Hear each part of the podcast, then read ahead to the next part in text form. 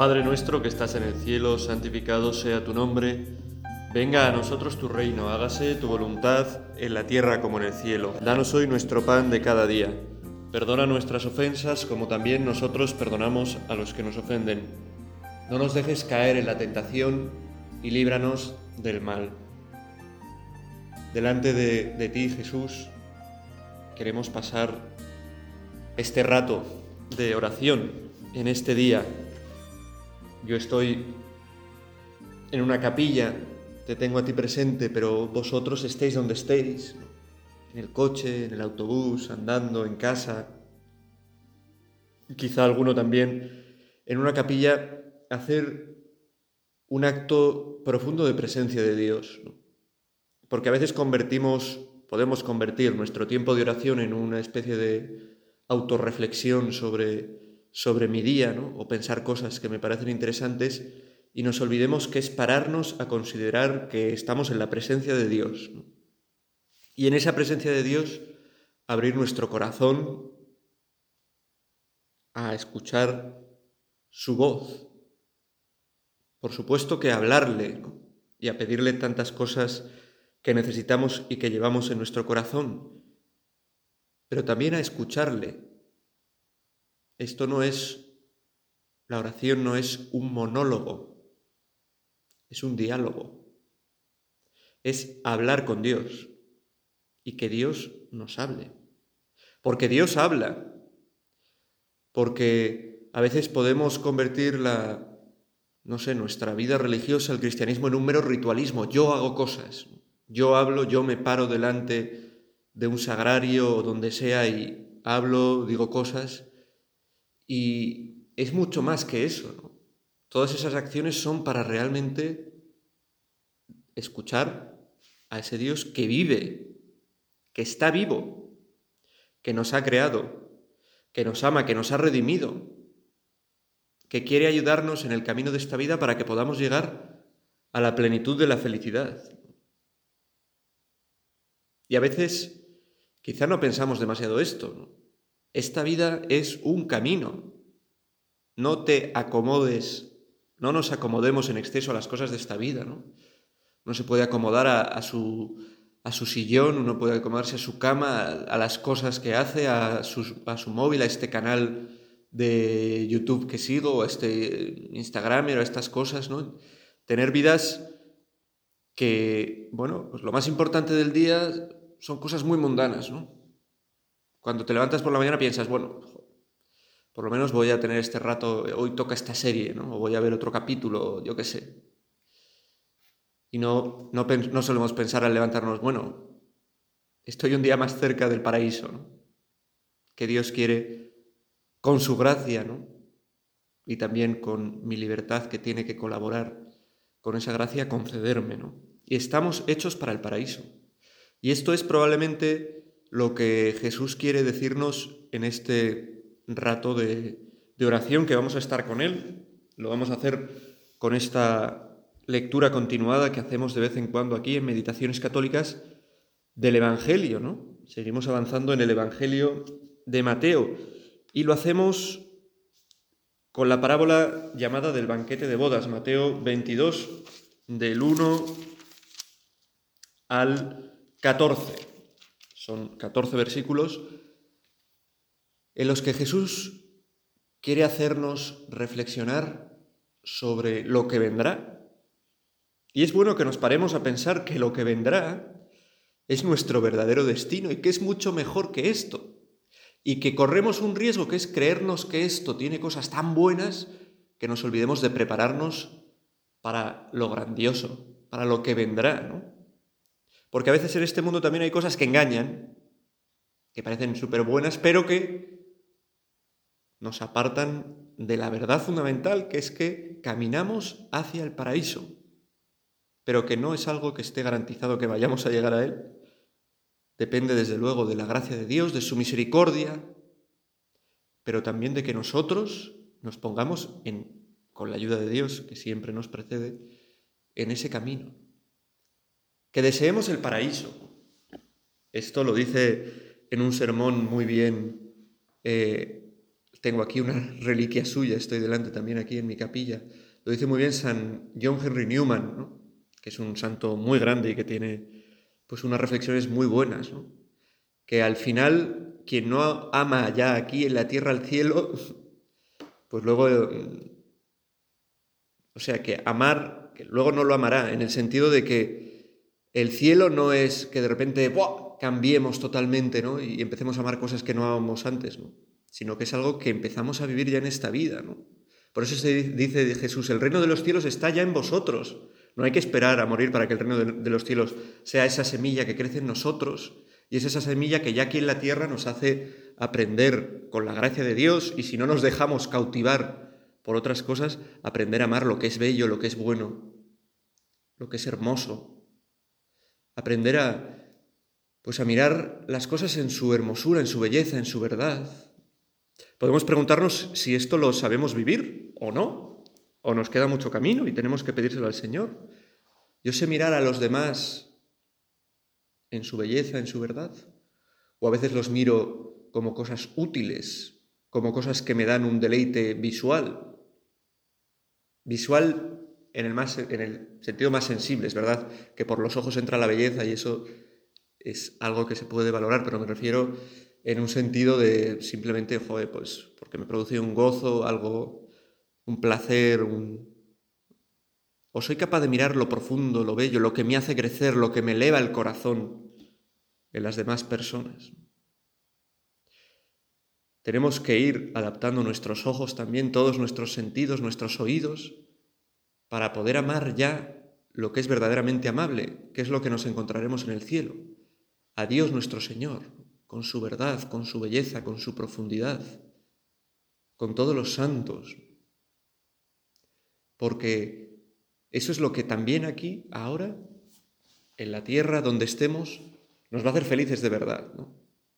Quedarnos en otras cosas y no ir a lo bello, a lo verdadero, pues quizá en apariencia sea más cómodo, ¿no? En apariencia no, realmente es más cómodo y no cueste tanto esfuerzo, pero a la larga deja vacío, hace que nuestra vida sea una vida pobre, que no podamos avanzar y que no tengamos esa paz que solamente estas cosas, que solamente Dios puede darnos en el fondo de nuestro corazón.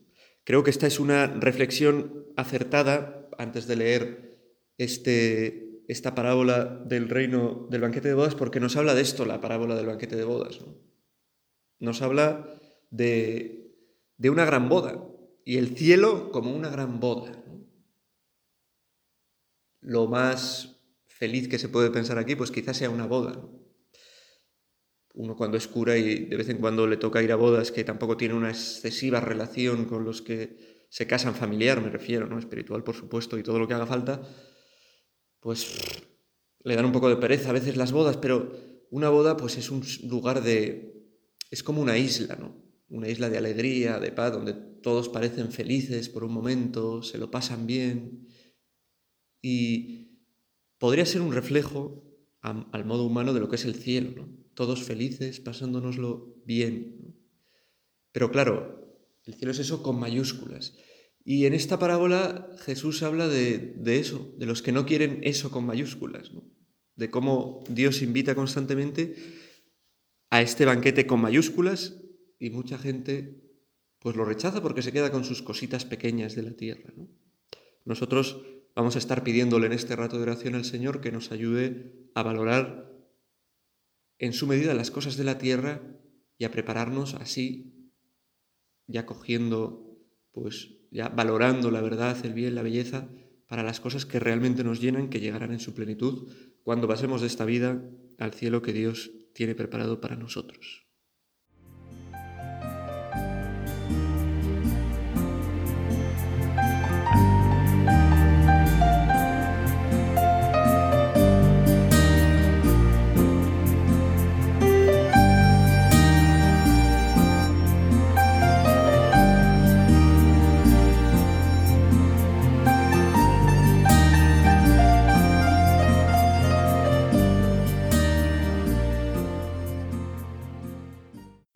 Estamos meditando sobre el no vender el cielo por la tierra. que es lo que a veces podemos hacer y es una tentación que podemos tener, ¿no? Estar tan a gustito en la tierra con nuestras cosas que nos olvidemos de que estamos hechos para el cielo. Y se nos dice, oye, si quieres llegar al cielo tienes que hacer un esfuerzo, ¿no? Pues por no quedarte en esas cosas tan pobres que te gustan y elevar tus ojos hacia la verdad, hacia el bien, hacia los demás, hacia...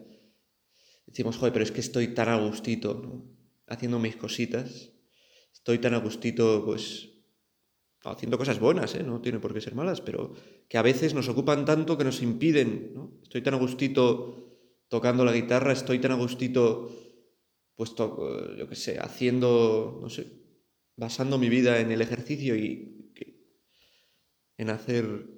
Yo tengo una pequeña obsesión porque he comprobado, bueno, con distintos ejemplos, que vivimos en un mundo muy hedonista, y que la gente a veces convierte en una religión el cuidado del cuerpo, ¿no? Y que eso es tan peligroso como convertir una religión en cualquier otra cosa, ¿no? Parece que cuidar el cuerpo es algo bueno, ¿no? Estoy haciendo algo sano. Sí, efectivamente, pero no vendas el cielo por la tierra. Te dedicas a eso, pero dedicas el mismo esfuerzo a salvar tu alma, a nutrirte con los sacramentos, a acercarte a la presencia de Dios. Claro, porque puedes convertir eso en tu religión y que pienses que no necesitas salvarte de otra manera, o que no necesitas el paraíso, que no necesitas la verdad, la belleza, el bien, ¿no?, las cosas del cielo. Y contra eso hay que luchar, ¿no? No vender el cielo. Dios quiere darnos el cielo, ¿no? Dios nos ha ganado el cielo, ya lo tenemos. Pero a veces podemos venderlo nosotros, ¿no? Lo vendemos por cosas de la tierra. ¿Por qué? Pues porque el cielo no es algo automático. Uno tiene que quererlo realmente. Dios no hace cosas contra la voluntad del hombre.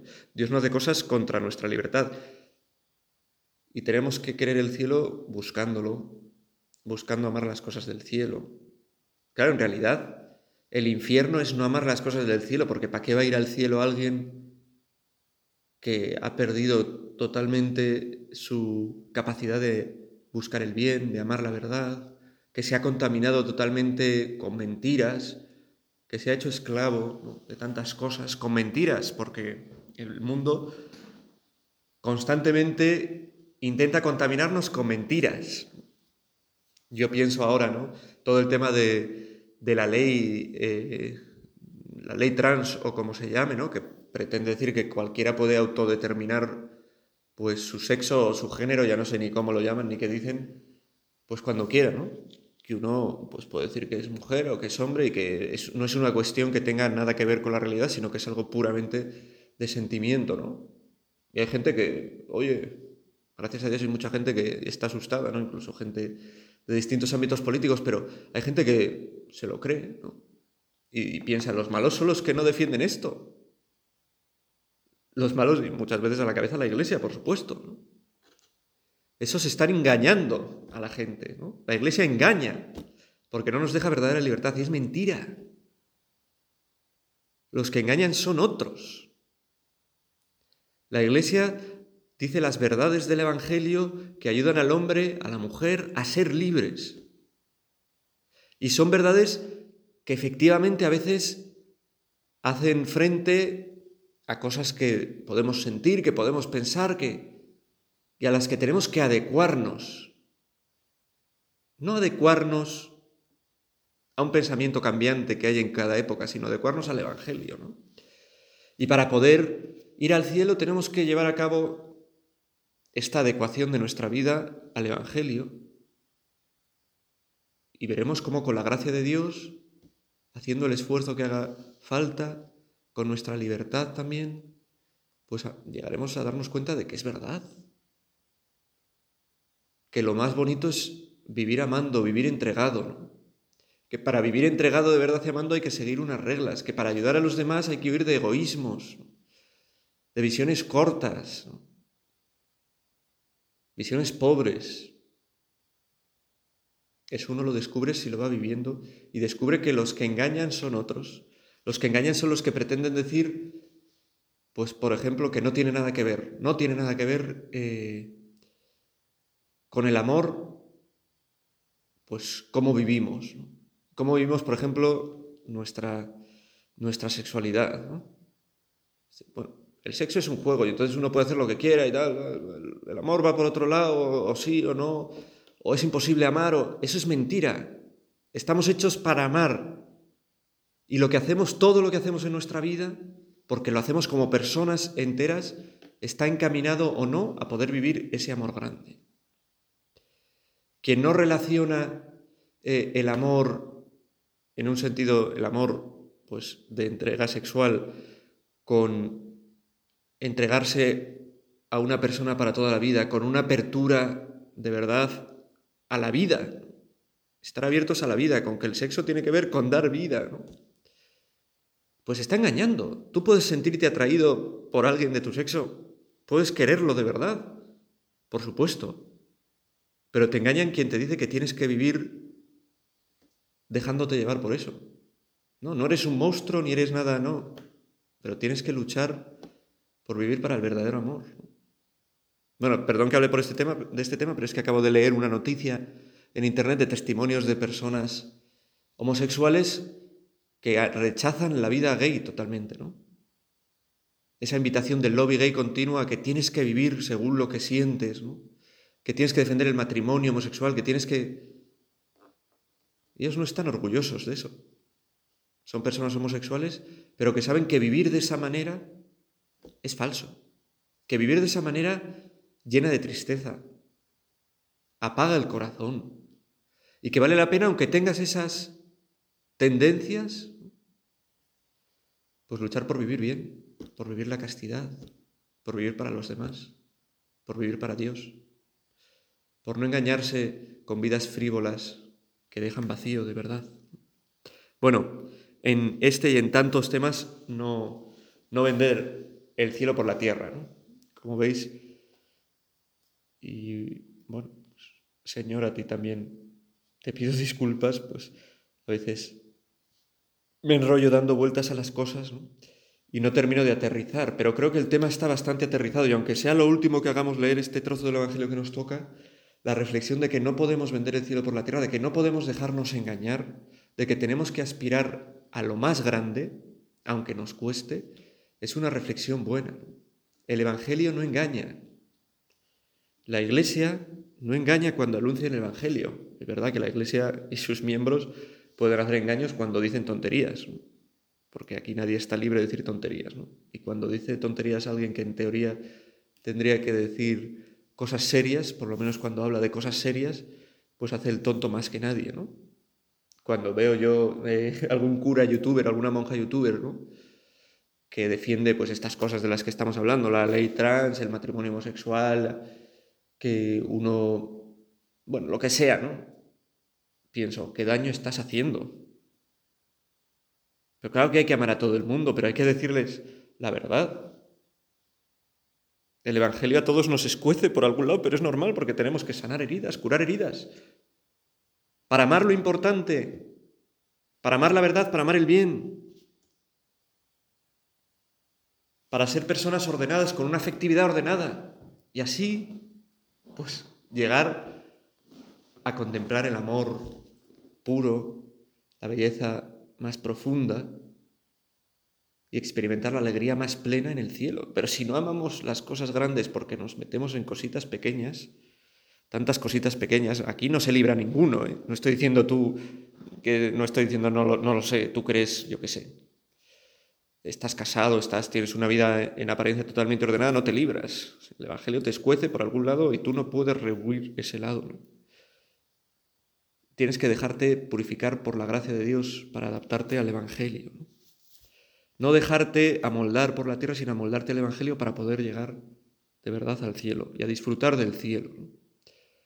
Pues seguimos pidiéndole a Jesús que podamos entenderlo de esta manera, ¿no? El cielo como lo mejor y la tierra pues como este momento en el que no podemos renunciar a lo mejor, sino que tenemos que esforzarnos, disfrutando de las cosas buenas de la tierra, que son muchas, gracias a Dios, de las semillas del reino de Dios que ya hay en la tierra, para llegar, cuando Dios quiera, a disfrutar de esa plenitud que Él quiere darnos en el cielo.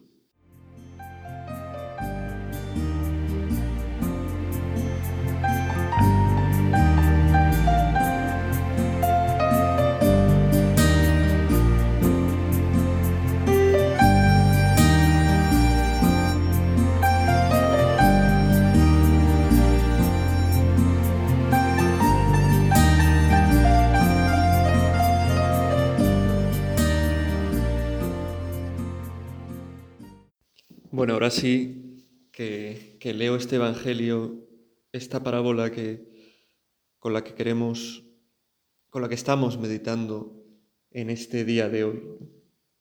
Volvió a hablarles Jesús en parábolas diciendo: El reino de los cielos se parece a un rey que celebraba la boda de su hijo. Mandó a sus criados para que llamaran a los convidados, pero no quisieron ir. El reino de Dios es esa gran boda, ese gran momento de felicidad, ¿no? Todos disfrutando, ¿no?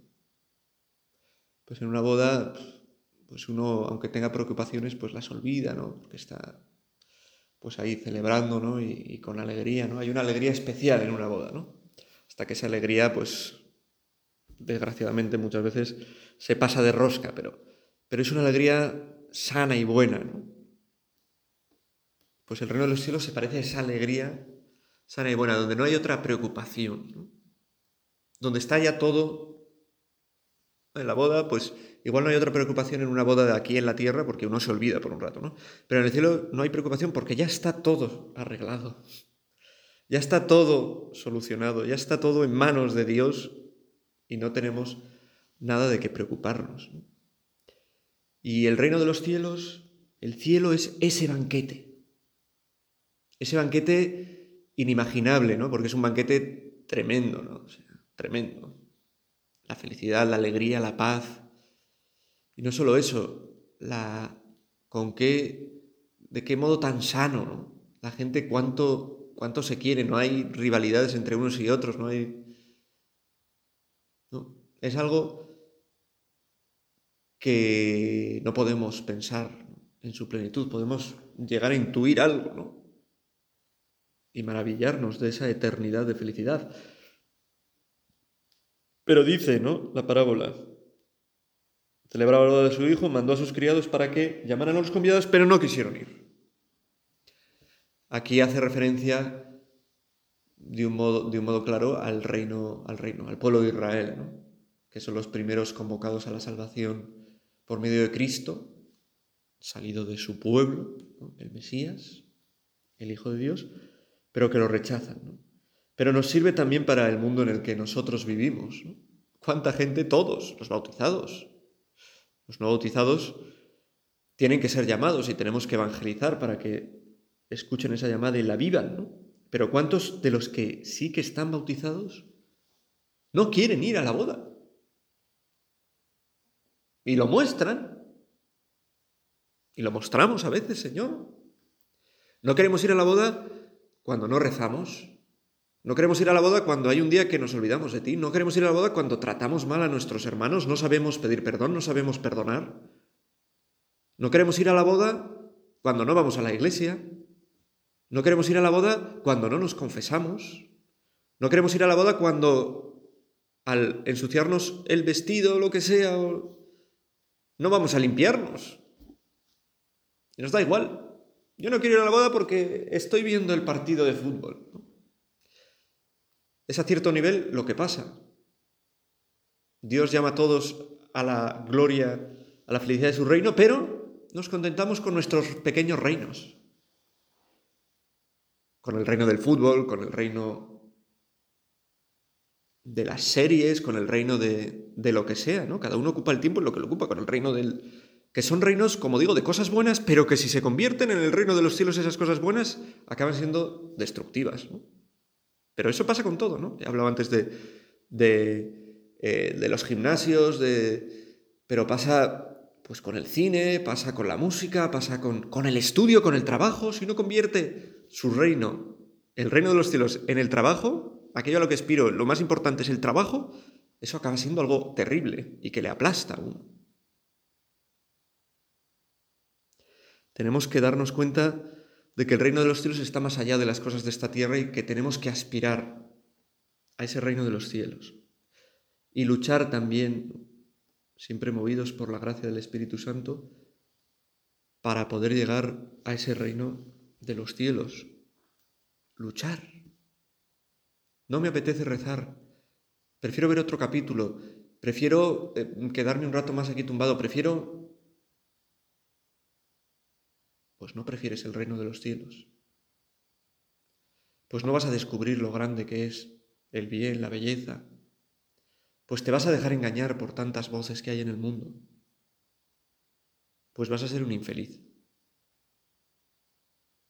Preferir el reino de los cielos, aunque cueste, ¿no? Vale la pena hacer un esfuerzo para alcanzar lo más grande, vale la pena no vender lo más grande por cosas pequeñas que, como son más inmediatas, nos tocan antes, nos llenan de un modo pues rápido, aunque luego nos dejen vacíos, pues las preferimos, porque somos así, somos torpes.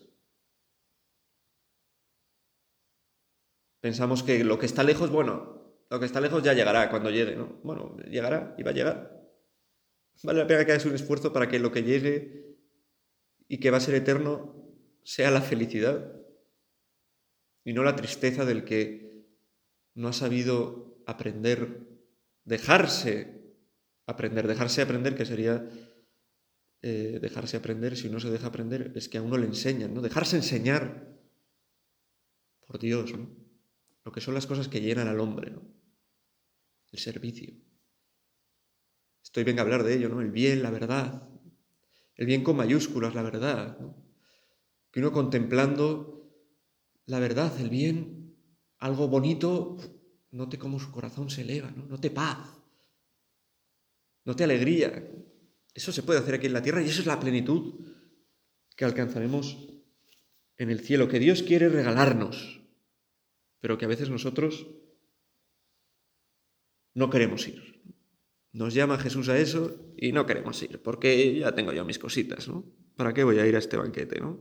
¿Para qué voy a ir al cielo? Me quedo con las cosas pequeñas. Sigue diciendo, volvió a mandar otros criados encargándoles que dijeran a los convidados, tengo preparado el banquete, he matado terneros y reses cebadas y todo está a punto, venid a la boda.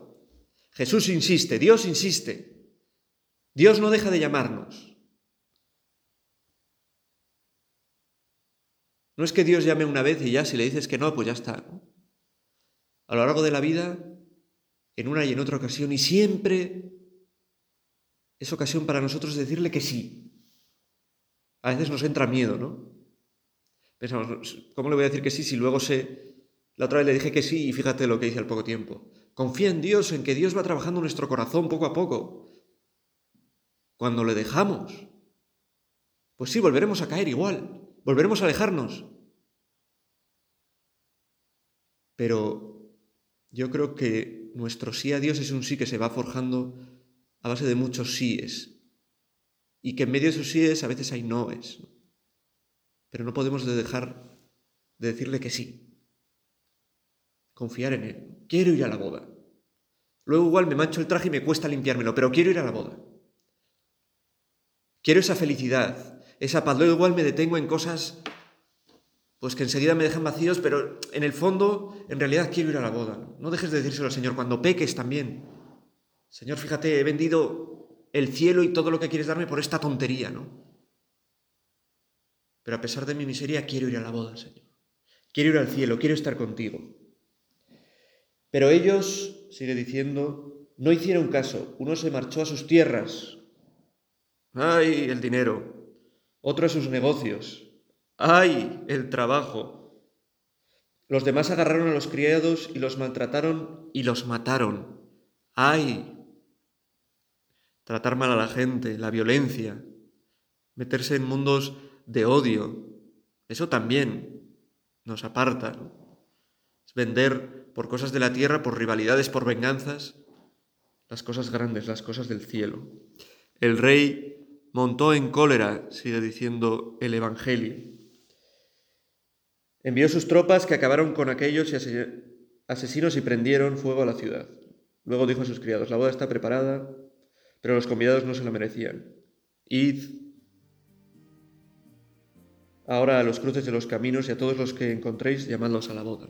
Dios no deja de llamar. Bueno, podéis terminar de leer este Evangelio, ¿no? Sigue diciendo algunas cosas, ¿no? Ese que va sin traje de boda, ¿no? Lo importante de tener el traje limpio, de confesarnos. ¿Qué podemos ver en esto? Bueno, podéis terminar de leerlo, pero se nos acaba el tiempo. A la Virgen le pedimos que nos ayude a no vender el cielo por la tierra.